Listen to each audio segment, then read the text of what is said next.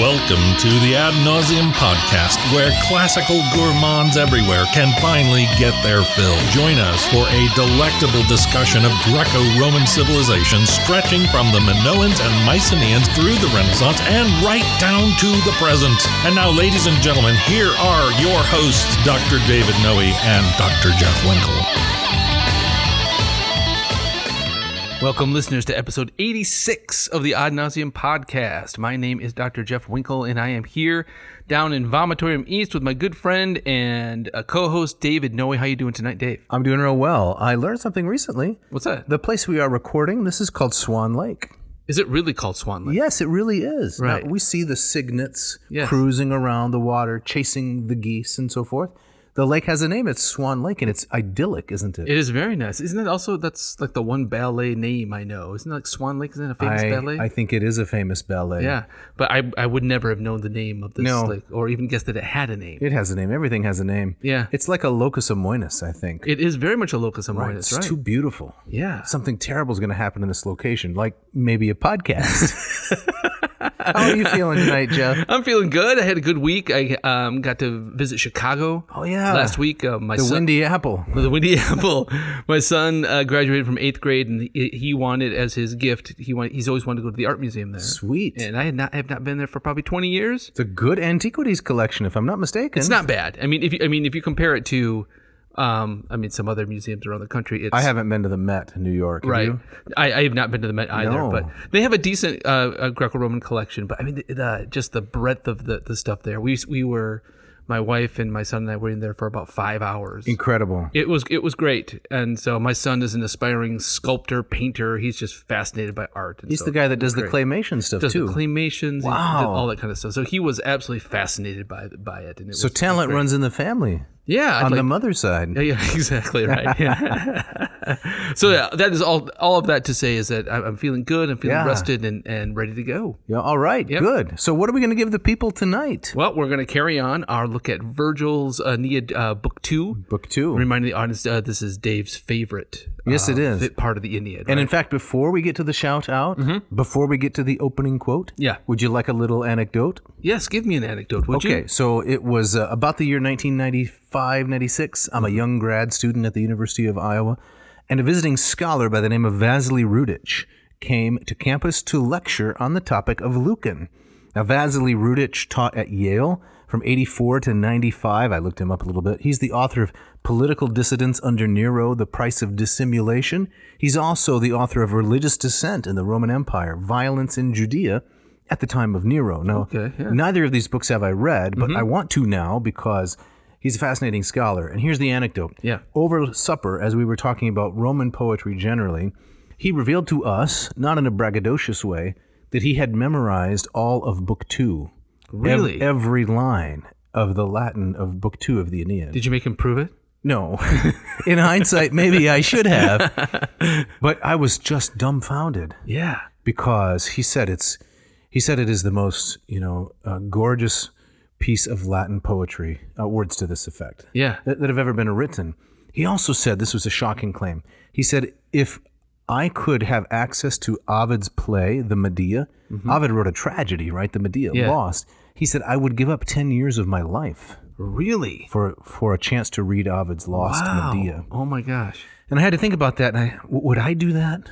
Maybe if I could string together all the times I've watched, you know, a very special blossom or the different strokes reunion, if I could string all those times together, I'd give that up.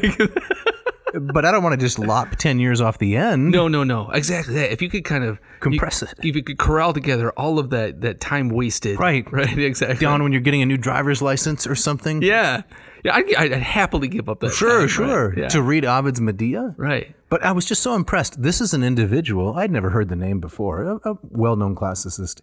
This is an individual who really loves this literature. Yeah. Made a big impact on me. That is. So, do you think that was instrumental in kind of it, you calling this book also your favorite, or had you come to that conclusion before then? Um, I think it was, I don't know if it's instrumental. It definitely helped. Yeah, definitely helped. Yeah. A, s- a small instrument, you know? Right. Maybe like a, um, you know, eyeglass screwdriver or something. Not, I- not like a jackhammer. No, no, no, not yeah, not not heavy industrial No, equipment. not right? a big instrument. But I thought, wow, it's possible to really love uh, Roman poetry and be very dedicated to it. It was an inspiring example. That's amazing. I mean, just the, the just the idea of memorizing the Right. entirety of these, um, what like nine hundred lines in Yes, this book or it's so. phenomenal. Phenomenal, right? And I have memorized a little bit of poetry, but nothing like that. No, so- Oh. I think we talked. I, I the uh, my first grad school assignment was to memorize the That's first right. 150 lines of the Iliad yes. and then perform them and comment incredible. on them. It, it was it was awful, and I quickly flushed it out of my brain once the assignment was done. But I've never tried to. Yes, but the the important thing, Jeff, is it led to an episode of ad nauseum. It did. Back to the nine things I hated about grad I school. think It was in, it was in there. I think we mentioned Something that. like that. Exactly. So yeah, if uh, that was sowing the seeds for something very important yes. down the line. Okay, Yeah. the shout out. yeah. Who does that go to today? So this goes to a man by the name of Rodney Croom. Rodney Croom is another one from uh, the Pacific region. We're huge there. Yeah, he's from uh, Hobart, Tasmania. I think he's the first Tasmanian that we know of who's listening to the show. It's the first Tasmanian I've ever had any kind of contact Interaction with? Yeah, Right. Now, but Tasmania is an island off the south coast, of the- Southeast coast of the uh, Australian uh, continent. right? Yes, and so uh, Rodney says uh, regarding the Pacific, because in our in our correspondence, I said words to the effect of uh, the Pacific is really well represented in our recent shout-outs, and you mentioned it's uh, Oceania. Oceania. Right, right. Yeah. And he said it's winter here, so Oh yeah. picture snow-capped mountains. Rodney's a poet, apparently. Picture snow-capped mountains and pedestrians shivering in the rain, rather than the palm trees and sun-kissed beaches. I see. So he's they're suffering through winter right now. and- Yeah. Right. And uh, but uh, s- uh, around the cor- around the bend in a few months they'll have the That's palm trees right. back. Yeah. But their suffering is shivering in the rain. Yeah. Ours is shoveling eight feet of snow. So not a lot of sympathy from me. But No, no, no. Rodney, thank you so much for Yeah. listening to the podcast. That's great. Yeah. And for the kind words you sent Yes. along. Yeah. That's and wonderful. uh, for contacting us, and uh, we're really appreciative of yes. Thank you, Rodney. that. And Jeff, I believe you have the opening quote for us tonight. Here's uh, "Hoping You Like It." Yes. So, um, as I was uh, reading the rest of book two in preparation for this, um, I was reminded of this is. I don't know if I would say it's one of my favorite scenes because it's so dark, but one of the most powerful pieces of literature that I have ever encountered in, in, in Greek or in Latin is the death of Priam. Right. And it- it's it's I think it's in some ways it is the the lowest point in um in, in this book. Now, before you read the quote, Yeah. can I ask? Can you summarize as succinctly as possible what is it about Priam's death that moves you? it's one detail and i remember when i read this for the first time in um, as an undergraduate um, it's when priam is uh, being killed and he uh, virgil gives us the detail that he slips in the blood of his own son it's and I, he, he's, he's just seen and we'll talk about this he's just seen his, his own son murdered in front of him and then one of his last physical acts is to slip in the blood of his son. And I, I just, I, that just gives me chills. It's, it's so horrifying. Um, but it's so darkly beautiful too, Yeah. in some, in some way. Yeah. The one thing that struck me was that uh, Priam suited up before uh, Neoptolemus Pyrrhus Yeah. approached. He pulled down some old weaponry from the walls Right. and puts it on, you know, like an old combat veteran saying, Well, I know I'm feeble and this is going to be ineffective, but I have to make do. And his wife mocks him at that point. Yeah. Right? Hecuba mocks him. And so it's such a picture of of courage in the face of um, you know, such feebleness. Yes. And it's, And- it's pathetic in, in, It in, is. the, in the root meaning of Correct. that word. the right? strong pathos. I found that very moving as well. yeah. Yeah. It's a, it's a brutal scene front to back. Yeah. Yeah. So the opening quote. opening quote. This is from an article called "The Death of Priam" uh, by one Robert Sklenar, and this goes back to 1990 from the journal, journal Hermes. He writes, "The death of Priam is indisputably one of the great Virgilian set pieces, but Virgilian criticism has so far served it poorly, according it more reverence than attention. One of the few discussions that treat the Priam episode." Most tend to, or of the few discussions that treat the Prime episode, most tend to exhaust themselves in a chaotic search for a single unifying p- problem, which, once confronted, might surrender the scene's entire wealth of meaning. Although Richard Hines was right to observe that Priam's death replicates the fall of Troy, the symbolism that identifies Priam as the corporeal expression of his kingdom invites further questions about the significance of Neoptolemus as Priam's foil, of Aeneas as narrator, of Hecuba, of the scene's poetic structure. So, so I can just interrupt here a little Yep. bit. I'm getting lost a little bit in the the heavy academic prose. Yeah. Can you ex- explain a little bit what what this means here? Richard Hines Uh, Priam's death replicates the fall of Troy. Yes. And the symbolism, the, the, the three parts there. Mm-hmm. So I think what he's saying is that he's saying, in the the broadest sense, uh, critics have, have treated this scene with reverence. Okay. and it's, it's almost like it's untouchable. Okay. Hines went further and said, no, w- the, the Priam's death it kind of represents the it's the final nail in the coffin for Troy. Okay. And what Sklenar is saying is says we need to even look even closer. It's not just about Priam's death; it's about Neoptolemus's role and uh, kind of the echoes of meaning and, and symbolism there. It's Okay, we- so- so- Aeneas is, is narrating; he's watching this. All right. His, his wife is there, so there's Okay. all these different perspectives. So Neoptolemus, or Pyrrhus, the son of Achilles. Mm-hmm. Yes. And the one who succeeds in slaughtering Priam. yes, All right, so that's clear. Then the next part, Aeneas as narrator. Aeneas is narrator, right? What's it, what does this mean? Well, I think he, he's um, what Sklenar goes on in the article to kind of um, to explore is that we're not getting this scene as um, it's not a third person narrator. It's an om- it's not an omniscient poet telling us the story. It's, it's, it's, Aeneas is telling the story to Dido, but he's not telling. He's telling it because he watched this before his Right. very eyes, and that adds kind of again another layer of pathos there that he's saying most critics ignore. Yep. so it's like being an observer in the theater. Yes. He's a front row seat. front row seat right and he's and he's um uh, almost uh well we can talk about this but it seems like he's almost frozen he's almost, he's helpless Yes. Uh, he can't do anything about this Like seeing something in a dream. yeah yeah exactly Okay, and the third part, um, the significance of Hecuba. i'm not sure what he- what Sklenar is is getting at i mean i read the article a couple days ago I, don't- I it didn't strike me as that was a huge part of his argument but um i mean his wife also as an attendant to the wh- the horrors here um, I think largely what he's saying is that to fully kind of appreciate the scene, it, you, you can't just focus on Prime. You have to get- focus on all these other people involved in the scene, watching the scene, Okay. to kind of get the layers of its meaning. Okay, and I interrupted you, but can you read just the last quote of the opening quote? Because it's nice. Yeah, so he says all of these things are not isolated matters, but part of a thematic intarsia. There you go. Yeah, intarsia. I Intar- think. is, that, is that how you say it? Yeah, I think it's intarsia. Intarsia, kind of the, the layered, the inlaid nature of it, right? Yeah, intarsia and in Jane. So In, sorry. uh, intarsia, whose elaborate beauty still awaits full appreciation. Yeah. So an intarsia is um, you you've got a, a, a flat piece of wood Yeah. and you um, you sculpt out of it. You know, you you make a substrate and you make a pattern. It's like a parquet floor, Yeah. but in an object of furniture. Right. It's something I've never done, but always wanted to do. It looks looks difficult. Yes. And when done well, it's it's it can be stunning. It's a lot of sanding, a lot of coping saw. Right. Very careful fitting. Right. It makes me think of the um the fo- the floor at the Boston Garden that the Celtics play on, right? The parquet floor is, is- Hmm. Yes. is, full of in, in intarsia. I didn't know that. Yes, yes. Have you been watching the NBA finals? No, I haven't watched the NBA in probably about 20 years. But, Okay. But uh, I know about Ever the parquet- since you retired from the game. Exactly right. so that's Robert Sklenar. Yep. And uh, the death of Priam. The Desert Priam. So I don't know in in the uh, intervening 30 plus years if if um in his uh, estimation. Uh, people have fully appreciated it, but maybe Miss Cla- Mr. Sklenar thinks that he's the only one who fully appreciates this scene. Doubt that. but we're going to try tonight. Yes. We're going to try tonight to advance the audience's appreciation for this great scene, Yep. the death of Priam. and others. so what are we giving the people? Well, we're going to well, we'll do our best. We, we uh, whenever we make promises about what we're going to cover, we always seem to- break them. We break them all the time. Right. We'll cover 400 lines. Three lines later. it's the end of the program. We're going to do our best to get to the end of Okay. book two, um, but no promises and th- because there's so many incredible set pieces. The um, we're going to start with the death of Laocoon.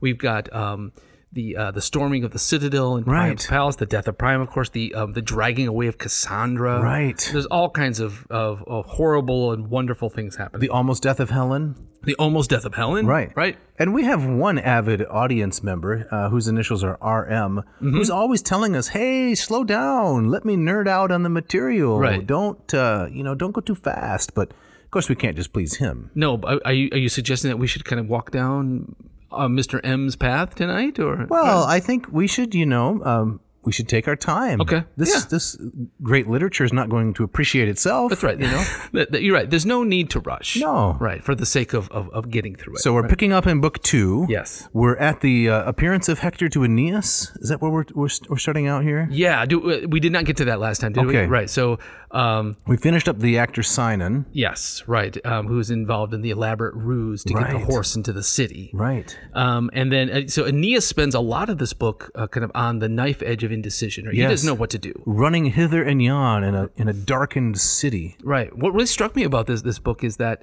um, it seems to clear to me that Aeneas, in telling his own story, it wasn't necessarily obvious to him that I'm in charge now. right? Oh, I you know, see. so like like he's he's he's necessarily going to be the heir apparent. I mean, Hector is dead, right? Hector appears to him, um, but Priam is still alive when um, when Hector appears to him. So it's this uh, this this idea that you know Aeneas isn't kind of saying yes, I'm in command. I'm going to lead the the refugees out. Right. But he has leadership thrust upon him. Right. So this question of leadership with Aeneas uh, takes us back to the Iliad, actually. Okay. And I think this is what uh, Virgil is picking up on psychologically. So, Book 13 of the Iliad, this is uh, Johnston's translation, uh, we're interest, introduced to Deiphobus, one of Priam's sons. As he thought about his options, as Deiphobus thought about his options, he thought his best plan was to find Aeneas. He met Aeneas standing at the back among the crowd, for Aeneas, who excelled among the warriors, always resented Priam for not showing him enough respect. So you've got you've got the whole plot right there, Oh. Yeah, yeah, right? yeah, so yeah. Virgil, as a very careful reader of Homer, probably had much of Homer memorized, frankly. Right. He picks up on that, right? So there's the psychology of Aeneas's motivation. I'm as good as any of these Trojans, even Hector, but I never get any respect. Right. He's the Rodney Dangerfield of the Trojans. That's so interesting. I love that detail. And so, you know, in book two, you know, he he's told, you know, his destiny Right, twice. You know, right. Hector tells him in this in this ghostly appearance, Right. And then his wife at the very end says this to him, and so it's uh, it has he has to have two people kind of tell him, it's you. Yes, to prod him and goad him along. Yeah. Because uh, the resentment alone wasn't enough. He needs some external motivation. It strikes me as almo- almost biblical, right? Is it that you know? Oh, yeah. Aeneas is kind of the unlikely. Right. Here, he, he's like he's a Gideon, he's a David. Or Jacob, even. right. Right. Oh yeah, yeah, right. the, the second born who's a you know um, a trickster and not not really born to the role of you know founder of the people yeah. but he's eventually brought there Yeah. through yeah. a series of you know providential arrangements Right, right, right. Exactly. Yeah, that's great stuff. Should we? Uh, but- should we talk about the death of Leocal? we have to right. So right after Sinon finishes his his tale, um, you remember Laocoon, the, the priest. He's the one that says, you know, I don't, uh, you know, I, I fear I fear Greeks, uh, even when they're when they're bringing gifts. That's right. He throws this spear that lodges in the side of the the uh, the Trojan horse and kind of sits there, uh, uh, you know, kind of wavering. Um, and then uh, after Sinon finishes his kind of his long dramatic tale, uh, we see Laocoon. He's at an altar. And he's sacrificing a great bull to Neptune yes and um, suddenly these two great serpents come coiling out of the sea from the direction of Tenedos, the island where um, Virgil has told us that, that, that where the Greeks are hiding. Hmm. And they come onto the shore, and they snatch up Laocoon and his two sons, and um, drag them to their watery deaths. yeah and wolf them down Right. Uh, a short, meaningless anecdote here. Do you know? Uh, uh, you know the band REM? yes Are you a, a fan or no? no No. Okay. no i kind of like the uh, I haven't listened to them in years. I kind of like the sound a Yeah. little bit that the band makes, but I don't really like that style of music, and I can't stand the vocals. Gotcha. Gotcha. The okay. Mi- Michael Stipe, right, is yes. the singer. Yeah. Yeah. Yeah. I just find his voice so whiny. I can. I can understand that. there's right? no there's no timbre, no richness. Gotcha. Well, I am a fan. I figured. And, ba- and back and, and back the back in the day um, when I was in college, I was, I was a massive fan. oh, really? And one of the things I liked about Michael Michael Stepp, I mean, he's a he's an oddball and he writes odd lyrics. and I- Yes. I, kind of like that. Okay. Um, but he'll often throw in these classical references. He talks about the Furies and and uh, makes Homeric references here and there. And there's a song off the uh, their album Murmur. It goes back to 1982 or so. Mm. Great album. And it's a song called Laughing. And the opening line is he sings um, Laocoon and her two sons. And then it kind of kind of di- guys it goes into kind of meaningless kind of jibber jabber. It's like, Okay. but that line has always struck me, you know, being a classicist. I thought, you know, you know, what's he talking about there, and why is it her two sons, right? Right. And so it, the the song has always kind of mystified me. So you traveled to where Stipe lives, Georgia, or down to somewhere Athens, Georgia, to kind of, and, and to ask knocked him. Uh, down his door. Excuse me, Mister Stipe. What's the deal with her two sons? I did the lazy approach to the same idea. Was I checked the internet occasionally if, if he had been interviewed about this song because I was kind of curious. What was he thinking, right? Right. I finally found an interview Okay, where let's somebody hear it. asked him and said, you know, who is this, this Laocoon? And he said, oh yeah, it's this uh, this priest who gets um, who gets killed by these two serpents. It's a, it's a great story. Um, and the interview asked about a priest, so it's a he, and he goes, uh, yeah, I just changed the gender for the fun of it. so I had always been thinking like he had meant something kind of you know deep and meaningful and Yeah. interesting there, but no, no, he was just kind of goofing. Yeah, Right. interesting. So I waited, you know, 25 years to find that out. Worth the wait? uh, I'd say it was a little bit of a letdown. Are they producing any more? You know, I'm using scare quotes here. Music.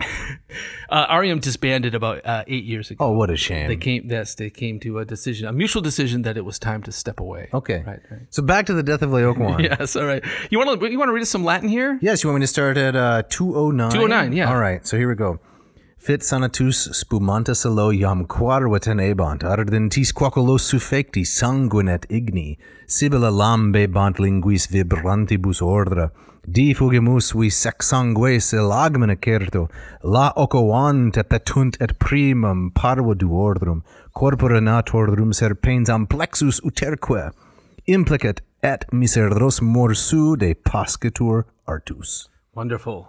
Right. and Bloody, Very bloody. violent. Right. And I remember my uh, my Latin prof when I first read this kind of pointed out all the S sounds. Yes, Right. the sibilants, The right? Sibilants. Yes. Sonatus spumanti salo. right, it's supposed to put us in mind of the snakes. Yeah, it's wonderful. Here's Lombardo's translation of that. They were almost ashore. Their eyes, th- they being the serpents, their eyes were shot with blood and fire, and their tongues hissed and flickered in their open mouths. We scattered, pale with fear, as the sea snakes glided through the sand straight for Laocoon. First, they entwined the priest's two sons in great looping spirals, and then they sank their fangs into the boy's wretched bodies and began to feed. Isn't that awful? I'm cowering over here. All right. And just a little bit more kind of beyond the Latin, Yeah. which we read. Uh, then they seized Laocoon as he ran to their aid, weapon in hand, and lashed their scaly bodies twice around his waist and twice around his neck, their heads reared high. Ooh. that brutal. Yeah, that's great. Right. Yeah. So I, again, the, the the the ironies and the reversals here, it, you can see why it would be easy for the Trojans to think they j- the gods just punished him Right. for throwing the spear into the side of the horse. That's right. And so they would they would conclude then, therefore we should accept this gift. Correct. And immediately after the snakes do their damage, they s- they uh, they slink off and they shelter um, at the shrine of Minerva. Yeah, oh, at that's the- right. At the foot of the statue. Yeah. So it's more divine providence, right? The gods are trying to tell us something. Yes, yes, yes, yes. Yeah, and um, it's and it's just in- from uh, um, you know the bird's eye view that we have. It's just so cringing that we see the Trojans Right. just kind of taking these steps towards their own doom. Yeah, they're so duped. It's providential misdirection. Yep. So now we get to talk about the statue group. Yeah, this is one of my favorites of, of all time. I think I've seen it. I think four four times, maybe five. I'm, I'm about the same for me. Yeah. But it's one of those that you could stand in front of for a very long time and just in taking all of the Right. the nuances. It's a disturbing statue. Absolutely. Right. Yeah. Let me read from this uh, esteemed scholarly source, uh, uh, Mr. W. I. Capedia. Oh yeah. Oh you yeah. know W. Capedia. oh, is that untouchable? That's right. Yeah. The statue of Laocoon and his sons, also called the Laocoon Group, the Italian Gruppo de Laocoonte, has been one of the most famous ancient sculptures ever since it was excavated in Rome in 1506. Hmm, who was in Rome in 1506? 1506. That's hmm. Michelangelo Buonarroti? oh that guy. That Raph- guy. Raphael too. Yeah. Yes, and it was placed on public display in the Vatican museums where it remains.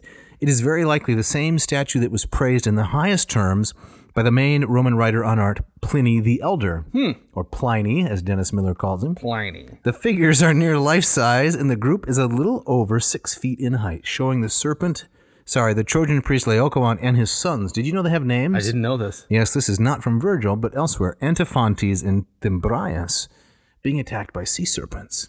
Those poor guys. It's the only thing they're they're famous for. That's is being right. strangled by snakes. yeah, it's. Uh, I'm trying to think of a.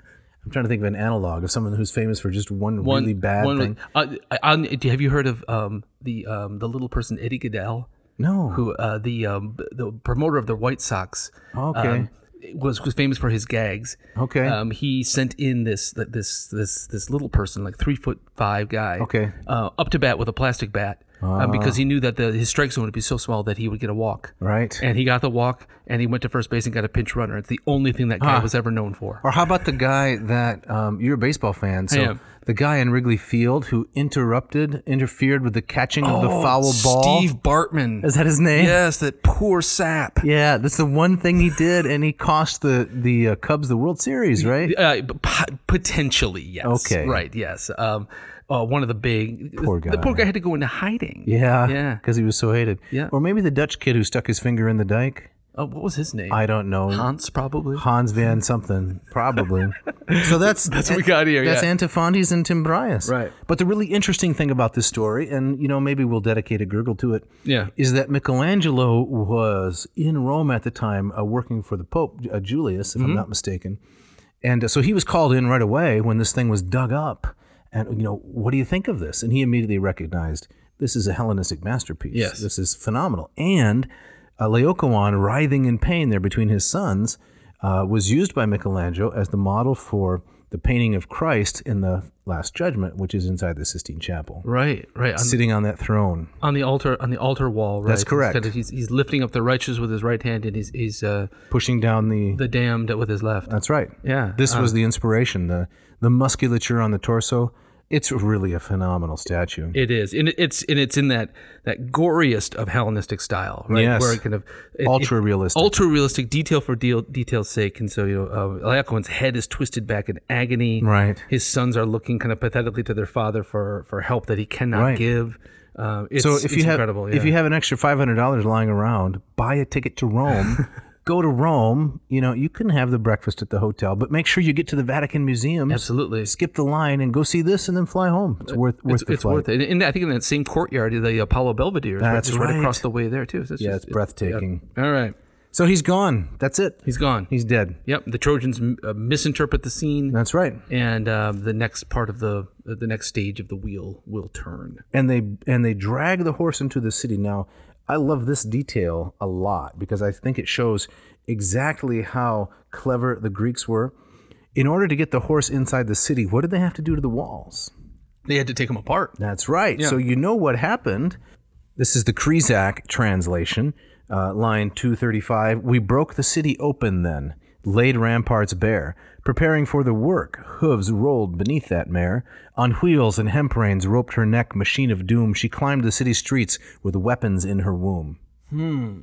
It's pretty good. So Not bad. the horse was approximately, I don't know, I like to think of it as the horse is, you know, about 12 inches wider than the largest gate. Yeah. You know that Odysseus had to stand there looking at the walls thinking, yeah, I think it's about, you know, it's maybe 14 and a half. Let's make the horse 16 feet. Yes, So they have to take, they have to undo the walls to get the horse in. It's it's brilliant. brilliant. Exactly. You ever moved a couch to the second, you know, second floor of some uh, apartment of a friend or your own place? oh, it's brutal. It is brutal. Yeah, the it's, geometry involved. it's is- incredible. Yeah. and you have to think that the people who make those couches, you know, they look at the front door and they think, "Eh, let's just make it about 12 inches wider than the door so nobody can possibly, nobody could possibly do it right. without breaking their back. Right. You know, it takes five guys to turn that couch around. And yeah. so this is what the Greeks did. It did. It- it's another kind of uh, incredible small little detail That's to, this, right. to this this plan. Right. So the horse is in the city and all havoc breaks loose. Right. So after dark, the um, the Trojans have gone to sleep. They think everything's done. Um, celebrations uh, are in order, um, but uh, in the deep uh, depth of the night, the the Greeks drop from the horse. That's right. Um, Ulysses and a number of others are named by An- Aeneas there. right. And they open up the gates, and then all the Greeks that had been waiting um, off the island of Tenedos are ready to storm the place. That's right. Now, we don't really get the description here of Helen's involvement. We have to go back to the Odyssey. Right. Book 4, how Helen approached the the horse and imitated the voices of the men's wives. Yeah. How she knew they were in there and how she could do all their voices. Helen is like the rich little of uh, antiquity, you know, Right. with the endless impersonations. Uh, she she she's lying. okay. I think she's completely lying, and then you know, I think and uh, Menelaus kind of corrects her in that in that scene. But she presents herself. Oh, she's lying to pretend she's on the side of the yes, well, she, she's. I mean, I think she's lying. Well, I think for a number of reasons, but I think uh, I think Homer's also trying to kind of present her as a kind of sorceress Okay. as well. Yeah, but um, yeah, uh, Aeneas does not mention that particular detail. No. no.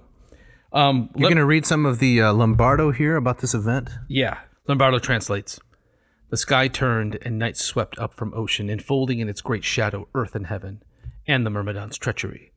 The Trojans spread out along the wall were dead silent now, dead silent now, slumber entwining their weary limbs, and the Argive fleet started to sail from Tenedos through the silent, complicit moonlight. Making for, shore, making for the shore, they knew all too well. The flagship raised a beacon, and at this signal, Sinon, cloaked by the god's unjust decrees, stealthily unlocked the pine trap door. and the horse released from its open wound, womb the enclosed Danines, glad to push themselves out of the hollow oak into the cool night air.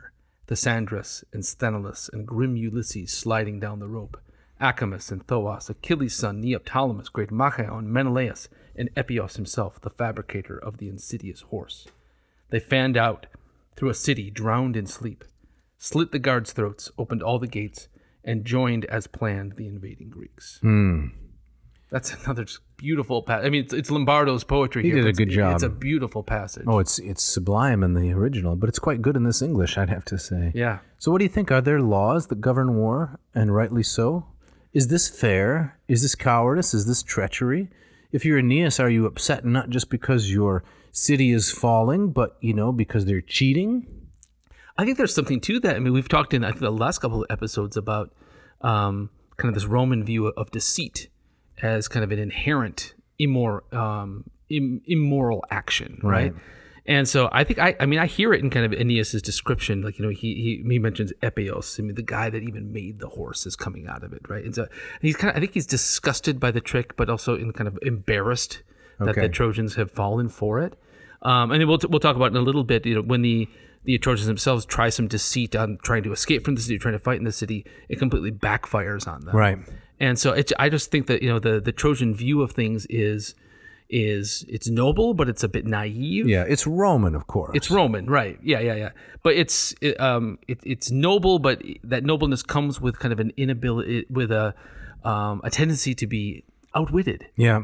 Yeah. So why don't you meet us on the open field of battle? You know, why not uh, meet man to man? Let's have an actual fight, not this sneaking and skulking around, snake-like. Right. I think Ulysses would say, We tried that for 10 years. Right. Time for something new. Yeah. Right? But he has no morals. Ulysses has no scruples. No. Uh, he loves his wife, but he'll do anything for a victory. Right. I think there's also the sense that, you know, so Achilles has died at this point. You know, he's he's, he's gone. And, um, I mean, there's a, a strong. You don't mean you don't mean Achilles, do you? Achilles is dead. Oh, oh, I'm sorry. Yeah, Ach- Achilles is he dies before the the horse, right? He dies Okay. in the pla- plains, and so I think there's definitely this sense that Ulysses, Odysseus, um, picks up the mantle. Okay. says now I'm in charge. We, we tried Achilles' way for ten years. We went now. now we're gonna do it my way. Right. We went with uh, Brawn. Now we're gonna go with Brain. Gotta go with brains. Mm-hmm. That's right.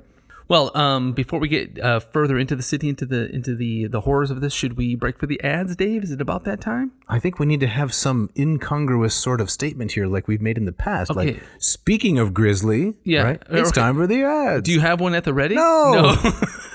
so just say a little bit more, and something will come to me. Okay, all What about right. what about the dangers of deceit? yeah. Before we get into that, it, Yes. it's, it reminded me of that. Uh, um, I think Virgil's such a great poet that um, the the Greeks arriving from Tenedos are. I think we're supposed to see them as kind of.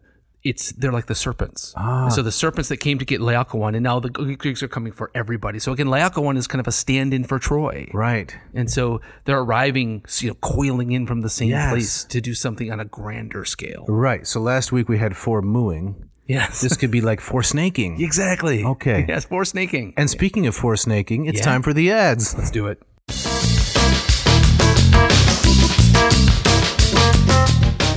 This episode of Ad Nauseum is brought to you by Ratio Coffee.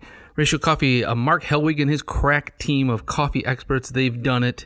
Um, they have created these wonderful machines uh, that can sit on your countertop and shame every other appliance in your house. They're beautiful works of art, and they produce tremendous cups of coffee. That's right. Morning after morning. That's right. Yeah. Yeah. Mark asked himself a simple question. Given all the advances in brew technology, in uh, coffee shops and so forth, how come the home coffee maker has been trapped in the dark ages? Yeah, yeah, yeah. You know, I I- I was when we were first talking about getting them as a as a, as a sponsor or, seeking them out and thinking about kind of the history of coffee, you would think that I remember you know back in the '90s and when you know the kind of Seattle culture was in, it seemed like "Oh, hasn't that been done to death? You know, you know a coffee shop in every corner, you know, Right. Blar Blar Blucks and, and all those all those guys, Bar Stucks. I think bar is what stuff. you're Right? looking But you know, for. Hellwig's uh, genius was let's bring it into the home. That's right. Take it off the street corner. Really high quality. Yeah. Now you, you've upgraded to the eight recently. Tell- Tell us about that experience. very happy with it. It's it's a it's a beautiful machine. Um, the carafe is this hand blown glass work of art. borosilicate. borosilicate, Not yeah. just boro, not just silicate. borosilicate, both of those together. That's right. Right. Yeah, I just love the way it pours. It's such an elegant machine. It is. Right. I, I feel like I'm not good enough for it. I wish my washing machine could live up to that kind of standard. I mean, what an ugly piece of junk Yeah. sitting there, you know? Yeah. What is the washing machine? May- Maybe Mark should get on that, you know, make the ratio 25 washing machine. yeah. Because he'd make it look beautiful He like would. this coffee machine. Exactly. My, so minus ratio, it sits like right above my dishwasher. Okay. And that dishwasher just looks sad, and grumpy, and unwashed. Yeah. Yeah, uh, that's how it goes. But you've, you've got uh, you got some walnut accents. Walnut accents, uh, the the stainless steel finish, Oh, perfect. Uh, and the glass borosilicate carafe. It's, now, now, which of your children is going to inherit this when when you pass on to glory? Oh, this this will be in my casket with me. Okay. so let's say the uh, the audience wants to get uh, wants to get some of this coffee action. What- Yeah. What, do they need to do? Well, they got, got they got to go to ratiocoffee.com, r a t i o coffee.com, and they can select either the six or the eight, whatever is you know, whatever your vibe. That's right. Um, Whatever is your vibe, man. And if Fifteen percent. 15 percent off. Don't they have to enter a coupon code? Yes, they have to enter in ANCO uh, 89, which will be a code good until the end of this month, That's right. Until June, 30. June 30, and you'll get 15% off um, one of these or both if you want these these great machines. Check it out. This episode of Ad Nauseum is also brought to you by Hackett Publishing, H A C K E T T. Hackett Publishing, who have been with us from the very beginning of this little podcast, have supported the classics. They have refused to let the classics be canceled or pushed back onto the shelf. They've said, no, we're going to support the classics and we're going to publish some fantastic works to help you in your study of the classics. Jeff, Yep. without mentioning the covers. I can't mention the covers this No, time. which Yeah. we know you love. Yes. The Euripides, Bacchae, I'll mention them. The moon landing on the uh, the Odyssey, Mm-hmm. and the Normandy for the Iliad, and the Vietnam War Memorial for the Aeneid. Yeah. You can't do any of that, Jeff. I can't. What do you like about Hackett? Uh, I'll say, I'll say uh, affordable. All right. right? I think you'd be hard pressed to find um, uh, a, a collection of, of the, these kinds of works at a, at a better price. Yes, but usually affordable means junk. Like Yeah. if you buy the generic peanut butter, there's real chalk mixed in. right, exactly. you know what I'm talking about. Vitamin K. and the Cheerios, you know, Yeah. they're, they're like a cardboard O's if you buy the generic kind. right, right, right. So that's what you were getting with Hackett, n- right? not Because at all. affordable means trash. no, no, no. They, they, they found a way to kind of thread this needle that affordable um, doesn't nec- doesn't have to mean that. It can mean you can get a high quality translation at a very agreeable, affordable price. but only one translator f- per major work. No, right? no, no, no. I mean, that's where again Hackett kind of you know, uh, like the like the gates of Troy, wide open, um, although in a happy kind of way. um, lots of bringing literary destruction into your home. that's right, right.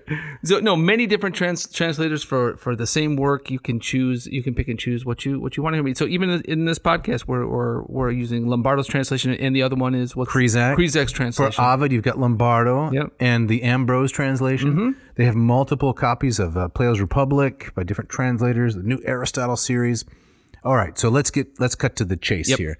The listener wants to get some high quality, affordable uh, translations of the classics Yep. and other works. What are they going to do? They're going to go to hackettpublishing.com. They're going to search through their wonderful, amazing catalog, find the works they want, put them in their little satchel, and type in the, the coupon code AN2022. And that will get them two wonderful things 20% off your order and free shipping. That's incredible. Check it out. This episode of Ad Nauseam also brought to you by Pop City Popcorn, our newest, our, our latest and greatest, not greatest, but um, a wonderful sponsor. They're pretty great. They're pretty great. Of all the popcorn that we promote on this podcast, It's- this it's is by far the best. By far the best, right? Uh, Dave, what do you like uh, from their, their selections? Well, my family, we're popcorn people. You know? are? we always have been popcorn people. That's right. And uh, I just love the fact that they have such delicious popcorn. Uh, in fact, uh, Mrs. Noe was talking about one of the cheddar varieties tonight that they have. Maybe it's bacon cheddar, maybe just the regular cheddar. Mm-hmm. There's no cellulose, no no powders, nothing artificial or nonsensy that is um, is is put into the popcorn mix. no, it's the real deal. It is. Yep. And so I love that bacon cheddar. That's really excellent. And and I'm more of a savory than a sweet guy. yeah. Uh, but some of their sweet popcorn varieties also excellent, like the butter rum. the butter rum and um, the the two way drizzle. That, Yeah. that's what my, my my boys, you know, kind of you know, sugaraholics. Of love. course. Right. I'm more of a savory guy too. You, have been feeding them Twizzlers, right? So yeah, exactly, nonstop, exactly. Um, but I love the the parmesans too. And I Yeah. always consider myself kind of a popcorn purist. Just give me some Yeah. little salt, maybe a little bit of butter. But Right. this has kind of opened my eyes to a new world. That's right. So if you want to uh, enjoy the AN life, like we like to describe, you're drinking great coffee, Mm-hmm. you're, you're reading great literature, and you're eating great popcorn. yes. What does the uh, listener need to do? You need to go to popcitypopcorn.com. Um, you pick out the varieties that you that you love, and uh, in the coupon box you write, you type in A N pop A N P O P Twenty. uh, A N P O P twenty Yes, it's AN Pop Twenty. Jeff. A N pop twenty Let's get this. Now this is a local concern, isn't it? This is from Kalamazoo. Kalamazoo just down the road a fur piece. That's right. Yep. And they've been popping this great popcorn, a family-owned business. I think it's our first. Uh, it's our first Michigan-based sponsor, isn't it? So Yeah. yeah, Right. So we'd love it if you if you, uh, you give them a shot. Uh, right. Order some popcorn. If and- you're enjoying this podcast, uh, we'd be very, very appreciative if you send them a little business. AN Pop 20. What's the website again? it's pop, popcitypopcorn.com and that'll get them 20% off their first order. Excellent.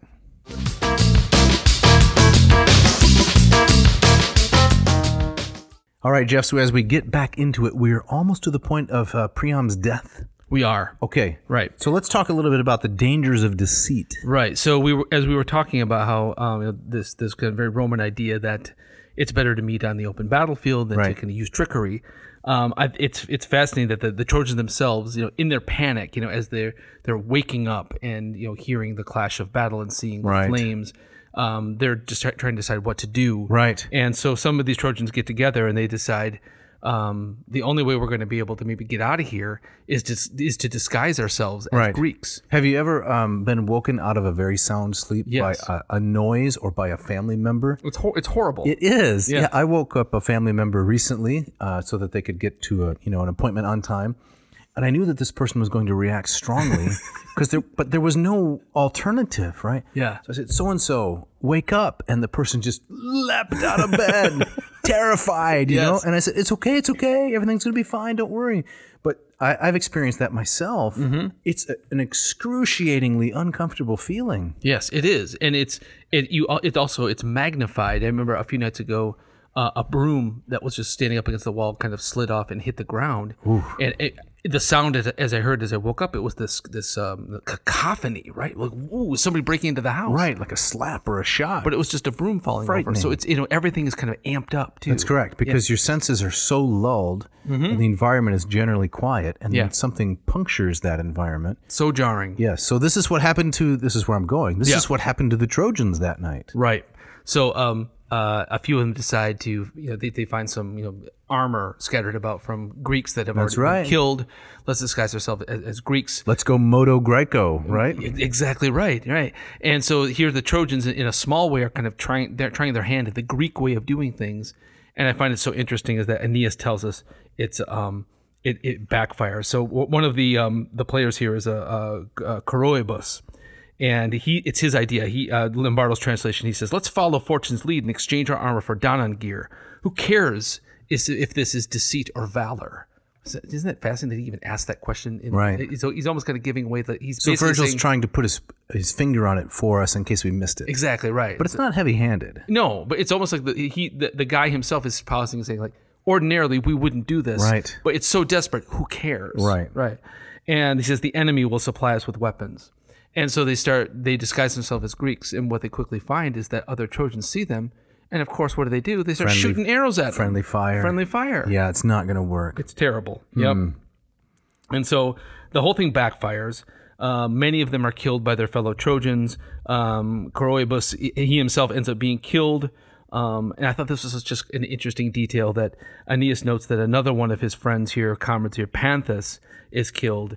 And he, uh, Aeneas notes that even his piety did not save him. And he notes that he was wearing a, a a fillet of Apollo. And, Hmm. Right. And so Apollo a fillet turns- is a is a I'm sorry to interrupt, but Yeah. a fillet for our audience is a fancy headband. fancy headband, right? You don't wear it to the tennis court. It's something that you wear to a sacrifice or Sacrifice. a ritual. You're Right. And it's a like it's a it's a mark or an indicator that says don't shoot. I'm, Right. I'm sacred. Exactly, exactly, and that didn't that didn't. Uh, but I thought that was an interesting detail that you know A- Aeneas here, Pius Aeneas, Right. notes that one of his his comrades that the, who apparently was marked by piety himself, it did not save him in this Yeah. moment. Yeah, And then we Mm-hmm. come to the uh, the rape of Cassandra, a horrible, horrible uh, episode or incident in this uh, in this epic. Right. Deeply disturbing. Yes, so um, the, the Greeks are kind of making their way up the, the levels of the city, and Mm. that's the way I always imagine it. Do you, um, uh, Tolkien guy? Are you? a Yes, Tolkien that's guy? right. So it reminds well, No, me. I'm not a Tolkien guy. But do you know because the, I don't like all the association. the associate? What, what what is this? Uh, anything, anytime anything becomes too popular, I don't want to be associated. oh, I got with you. it. Yeah, I got you. But I right. do know the books. I've read them multiple times. right. and- But there's a, a city um, that is besieged and taken called Minas Tirith. that's right. and it's also kind of built in kind of these these layers, these tiers, and the citadel is the very top. And, Right. And I often kind of picture that kind of thing happening here. In that Troy. Mm-hmm. the, they're, the Greeks started at the bottom, and they're making their way up to the citadel, to the temple, to the to the palace. right. And that's where they find Cassandra, and they uh, they tie her up and drag her away by her hair. Right. Can I read some of the Latin there Yeah. before you read uh, the Lombardo translation? Sure. Okay, so this goes Heo nihil invitis fasquemquam fidere divis, ecce trahe batur passis pria mea virgo, crinibus a templo Cassandra dittisque minervae, ad caelum tendens ardentia lumina frustra, lumina nam teneras arcebant vincula palmas. Yes, and, um, it strikes me that isn't um, the first time that we see Aeneas himself in the epic. He's stretching his hands. And That's right. It's almost the, it's almost the exact same Latin. You're right, isn't it? his duplices palmas, his, Yeah. his twin palms, but here they are the tender palms, the teneras palmas. Yes. And Lombardo translate this, translate this thusly Never rely on the gods for anything against their will. The next thing we saw was Cassandra, Priam's daughter, being dragged, hair streaming from the shrine of Minerva's temple, lifting to heaven her burning eyes, her eyes only, for her tender hands were bound. Hmm. Yeah. Ah, it's a, a brutal scene. And then she's taken back, as we know, she's taken back to Mycenae, where she's killed by Clytemnestra. Yeah. An innocent person mistreated by the horrors of war. And not only that, it's even worse. She can see it coming, and, and because of, of her kind of her cursed gift of prophecy, Yes. she sees it coming and can do absolutely nothing about it. Yeah, that's a story we'll have to tell sometime from uh, Ovid, one of the vignettes. of Yeah. How she got this prophetic gift from failed romance with Apollo. Yep. Yeah. A lot of a lot of bad things happen when Apollo's. Uh, he he was a bad breaker upper. Absolutely. terrible. Terrible. So now we come to Hecuba and Priam. Yeah. So Aeneas tells us that uh, women and children are- are, are shrieking. They're freaking out. They're taking refuge up in the in the temple of Minerva. Um, and uh, in Lombardo's translation, Aeneas says, "I saw Hecuba." With her hundred daughters and Priam polluting with his blood the very altars he had con- consecrated himself. which I thought was an interesting detail. And remember, remember last week we were talking about Right. this idea of kind of this twisting of re- re- of this reversal of, of religious um, meaning and, Right. and, and meaning of sacrifice. Yeah, the perversion of the ritual. the perversion of the ritual. And so this idea that Pri- Priam, again, completely innocent, you know, he's a victim here, um, polluting with his own blood. He's cre- he's he's performing a kind of sacrilege, but not out of any kind of malice. No. um, but he's, he's polluting the, the altar of Minerva with his own blood, and and uh, it- and it's almost like he's setting himself. A, it's a it's a prelude to his own um, you know sacrifice at the altar. Right. Yeah. It's it's it's it's it's brutal. Um, And then we go on to the, the sociopathy of Pyrrhus or Neoptolemus. Yeah, I thought this was really interesting. Is that um, so? Achilles has a son, which uh, correct me if I'm wrong, but he does not. So he, um, uh, Virgil calls him Pyrrhus uh, or Neoptolemus. Right. Uh, same guy.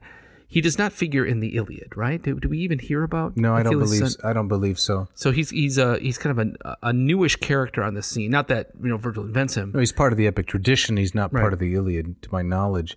I also was kind of shocked because I, I thought when I first read this, and maybe other readers have this experience, that Achilles was a youngish man, Yeah, right? That Achilles was maybe 25, Yeah. 26. So how could he have a full grown son who's involved in battle? right.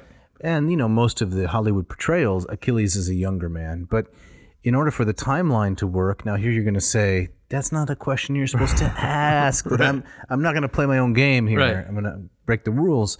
He'd have to be in his mid 30s in order for, or later, for Neoptolemus to be old enough to be involved in battle. At least, right? I think it's one of those details that I'm surely sure you know Homer was aware of, but he ignores. Mm-hmm. Um, the same idea with kind of the business of Achilles and his heel. Homer never mentions that. no. Um, but yeah, it's it is it just kind of it does kind of pauses it. Well, wait, you know, how old was he when he How could got that there? work? Right? You know, did he? Um, you know, was Neoptolemus brought over when he was a kid and he kind of grew up at Troy? It's, Yeah. it's, it's, it's hard to It is. it's hard to square, but He's not in the tent, you know, in the famous scene of No. Book Nine of the Iliad. He's nowhere to be found. no, he's nowhere- yeah exactly. You would think if he were Achilles' son, he'd be around there somewhere carrying firewood or roasting marshmallows or something. Yeah, exactly. But I thought this was fascinating. That I mean, he's a he's a psychopath uh, in this scene. Would you say that he's the embodiment of all the worst aspects of his father? Yes, I mean he. I think, I- and I thought this was was was fascinating that he's he kind of embe- he embodies that main and the rage, right? Right. Um, that Achilles, um, that you know, kind of forms Achilles um, in the in the Iliad. But I thought this was very inter- interesting that you know Achilles' rage, i- as horrific as it was, there was a reason for it, right? He went after Hector because Hector killed Patroclus. That's right. Hector killed an innocent child Yes. i- in uh, Achilles' eyes. in Achilles' eyes, right? So there was there was kind of a locus for his rage. Mm-hmm. And as Priam even tries to remind Pyrrhus in the moment, says, "Listen, your, even your father set aside his even your father gave Hector's body back, right? yeah, the famous scene in uh, book, what is it? Uh, I don't know, 22, 23? Yeah, The ransom of Hector in the tent of Achilles. right. It's where we see Achilles become human again. Correct. And Priam's trying to re- remind him of this, is- and and um, Pyrrhus is just, nope, you're a dead man, Right. And I thought this was so fascinating that he's an embodiment of kind of the worst of his father's rage, but it has no. Priam, why is he going after Priam? Is it just simply it, it's bloodlust, right? Im- it- I mean, yes, It's the Greek- also a kind of a prize idea, you know, to kill the king of the whole enterprise. yes, but to do it in a temple at an altar. I mean, there's all A- an kinds old of, man. What kind of glory is there in killing a helpless opponent on the altar? Right. There's there's no glory. I think that in this, and I think that even, um, you know, maybe even Achilles at the height of his rage would even have recognized that this is a this is a a bridge too far. Now, Jeff, when you teach this epic, how do your students usually react? Do they they ever say, "Oh, this just glorifies violence"? I had that when I teach the Iliad. Um, uh, particularly when I ask my students, you know, have you read this before? You know, some of them will read pieces of it in like you know ninth grade, or or, or um, more often they're they're familiar with the with movie portrayals, and it's often it's, it's kind of usually my male students who will kind of look at this as kind of uh, yeah, the kind of the war is war is cool, right? The kind of the, the clash of swords and, and spears. Right. It, it's kind of as an element of They start making lightsaber sounds. I- I- e-, Exactly right. So they, they like kind of the heroism of it, but Yeah. often kind of their what is what is you know where does that go? And, Um, what do you mean by the heroism? What do you mean by, by courage? It's often very very shallow. Okay. And so you know they'll often take their takeaway from the Iliad is that's kind of a glorification of war. Right. And it's one But of my what, go- what do you think about that? one one of the goals of the teachers is to is, is to show them that it's in it's really quite the opposite of Okay. that. That it's the it's the futility of Right. war. It's it's like in Achilles' case, it's the ability of war to turn a man into a monster. yeah. yeah. Yeah. So um, I think that's all on the page here. So the man into the monster is Neoptolemus. Neoptolemus, right? And and he and he does not. We do not see him set aside the monster and regain his humanity like his dad did. And this this scene, which I would I would vote for, um, certainly the most chilling scene in this book, perhaps the most chilling scene in the whole epic, is where um, you know, Priam, who uh, uh, first uh, uh, Pyramus spears one of Priam's children right in front of him, Right. and Priam. So that one goes down. Now, goes- now Priam is standing in a in blood. He's standing in blood. He's at the he's at the altar. He's kind of pathetically in his in his old armor. Right. Um, this is just trophy armor that was hung in the halls, never meant to be used. Right. It just kind of adds to kind of the, the, the oddity, the pathos uh, Right. to it. And he uh, Priam in that moment, you know, he she tries to remind Pyrrhus, you know, even your even your dad set aside his rage. Even your dad gave, you know, Hector's body back to me. And um and then what Pyrrhus says to him is just before he kills him, in Lombardo's translation, he says, uh, well, then you can take this news to my father, you know, in the underworld, right? He says, Right. the son of uh, the son of Peleus. Be sure to tell him about my sad behavior and how degenerate his son has become. Now die. And so saying, he dragged Priam, trembling and slipping in his son's blood, up to the altar. Winding his left hand in the old man's hair, with his right he lifted his flashing sword and buried it up to its hilt in his side. Yeah, in Priam's side. Priam's side. Yeah. I mean those those lines there, um, the, the dripping dark sarcasm. You just, oh, you make sure when you see my dad, tell him how uh, how bad of a boy I've become. yeah. I, Desperate. it's desperate. It's it's horrific, right? And if we think about even that scene in Book Eleven of the Odyssey, where Odysseus meets the ghost of Achilles, Right. A- Achilles, um, he has a very different message. a very different message. Yeah, don't don't throw everything into war. No. it's better to serve above than be a king down here. Down here, right? So- Life is worth living, even in a in a very limited and uh, captive state. Right, and not so- Pyrrhus's attitude. E- Exactly right, and so you you have to think that Virgil's original audience would have known Odyssey Book Eleven very very well, and uh, maybe even Virgil intends for them to think about that um, Neoptolemus doesn't understand his own father Hmm. at all. Should we read a little bit of that Latin? Yeah, w- would you do that for us? Yeah, I'd love to do Yeah. that.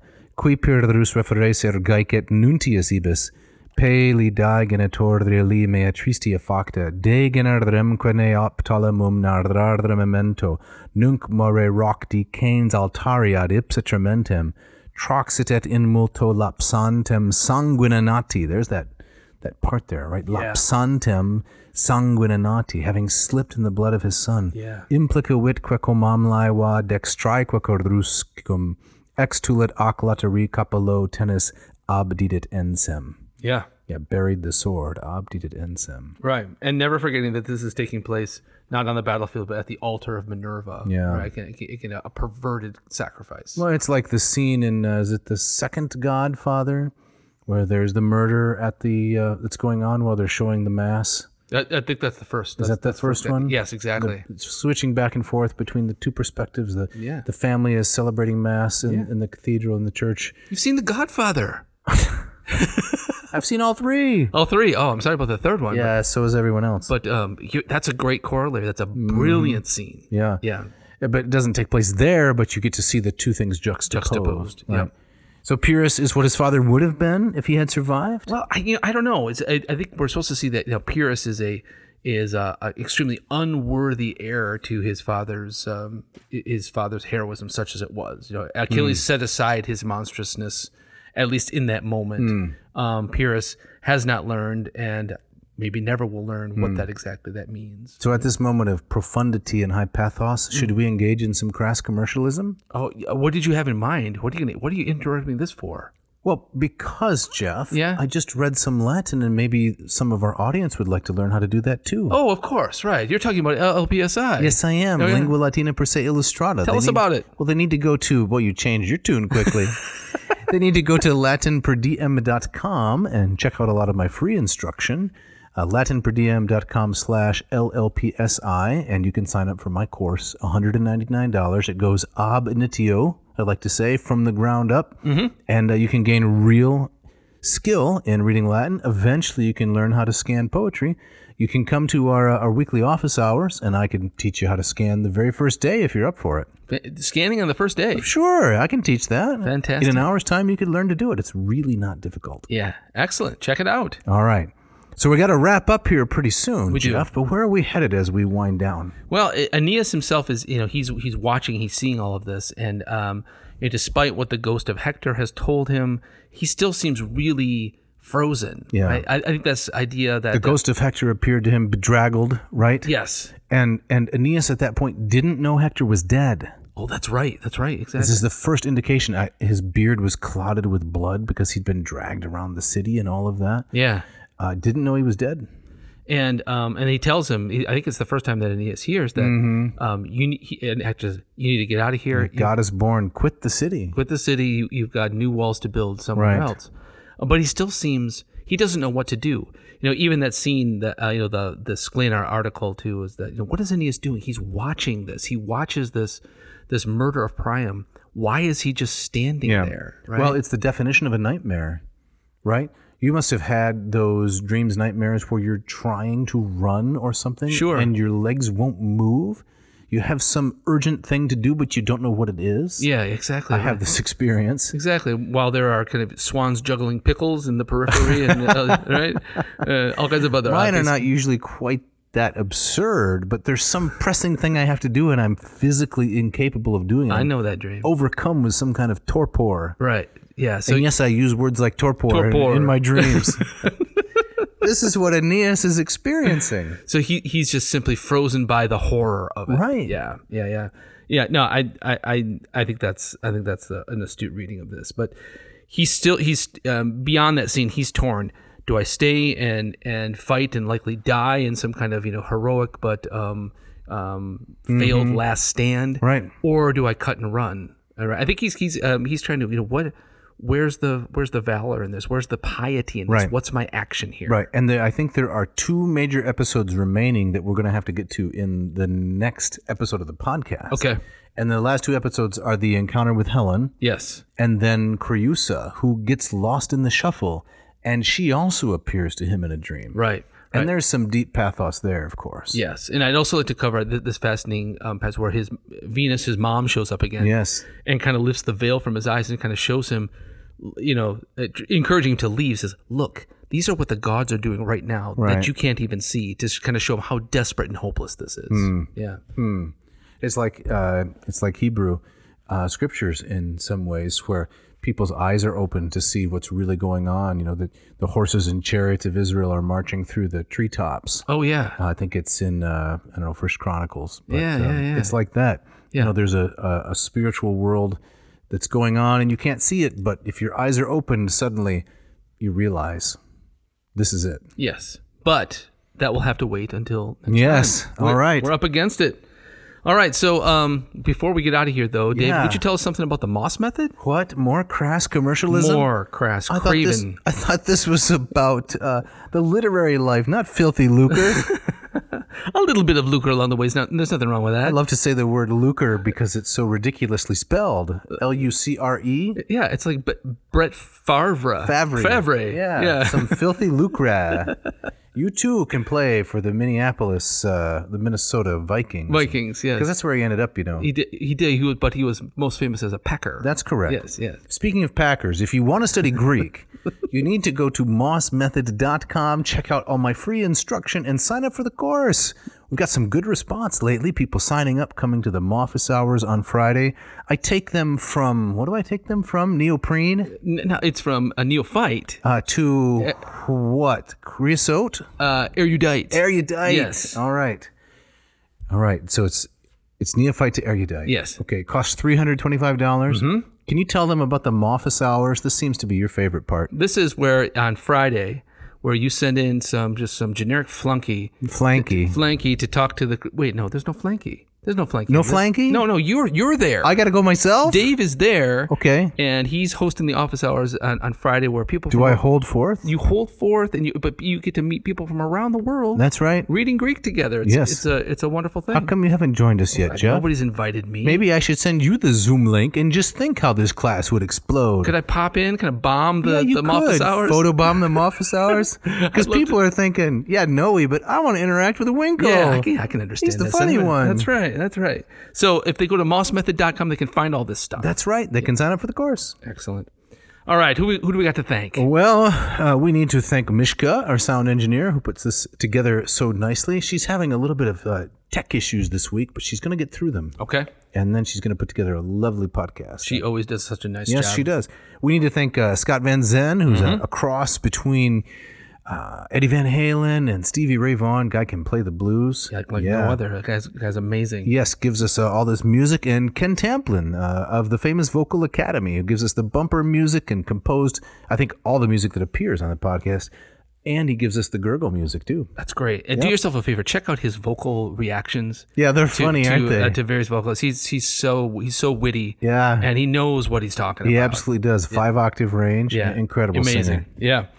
All right, so hey, um, if you want to get a shout out like Mr. Rodney Kroom got on the top of this uh, of this episode, you should drop us a note. Yes. Right to Dave at Dave at adnauseum.com. Don't forget the V. Or Jeff at adnauseum.com. There's a V in adnavseum too, and. Uh, you know, tell Jeff what you like about him, and uh, you know how does he put up with me, and you know, you love the show, you love his contributions, do that kind of thing. and Rodney in his email, he gave us a suggestion of, of some things that he would like to hear on the show. Oh, you're just mentioning that because it was about your dissertation. Well, that was uh, well, now that you break it up. this thing from your mind. Right. But we love that kind of stuff. That's we want we right. want to hear what you're interested in, and we're always uh, we always love ideas for for for new shows. Yeah, you could go to the website ad nauseum.com. You could pick up a Quai No Kent Do Kent T-shirt or some other paraphernalia. Very stylish. Comes in different colors and um, whatever size you need. And where are we going next week with episode 87? Well, we're gonna finish up book two. I promise we're gonna finish up oh book two. boy, I don't know. And- We've made a lot of crazy promises. I know, and maybe even make some strides into book three. Would it Three? be? Would it I be? think I think that follows two, yes. Two. Uh, finish up two, and we'll get into three. Yep. and uh, we're probably going to interrupt this uh, Aeneid, uh, you know, this travel through the Aeneid at some point, aren't we? And do some other things. Yeah. We'll keep the people listening. Exactly. We, you don't want to suffer from Virgil fatigue. No, I can't no. imagine such a thing. But if it were to happen, A case of VF. yes. And Jeff, I believe you have the gustatory parting shot to take us out. Yes, this comes from Justin Swap in his um, his book, The uh, Shadow Servant. He writes, "You never cook you never cook onions with your beans. That's a recipe for tear gas." Thanks for listening. Thanks for listening.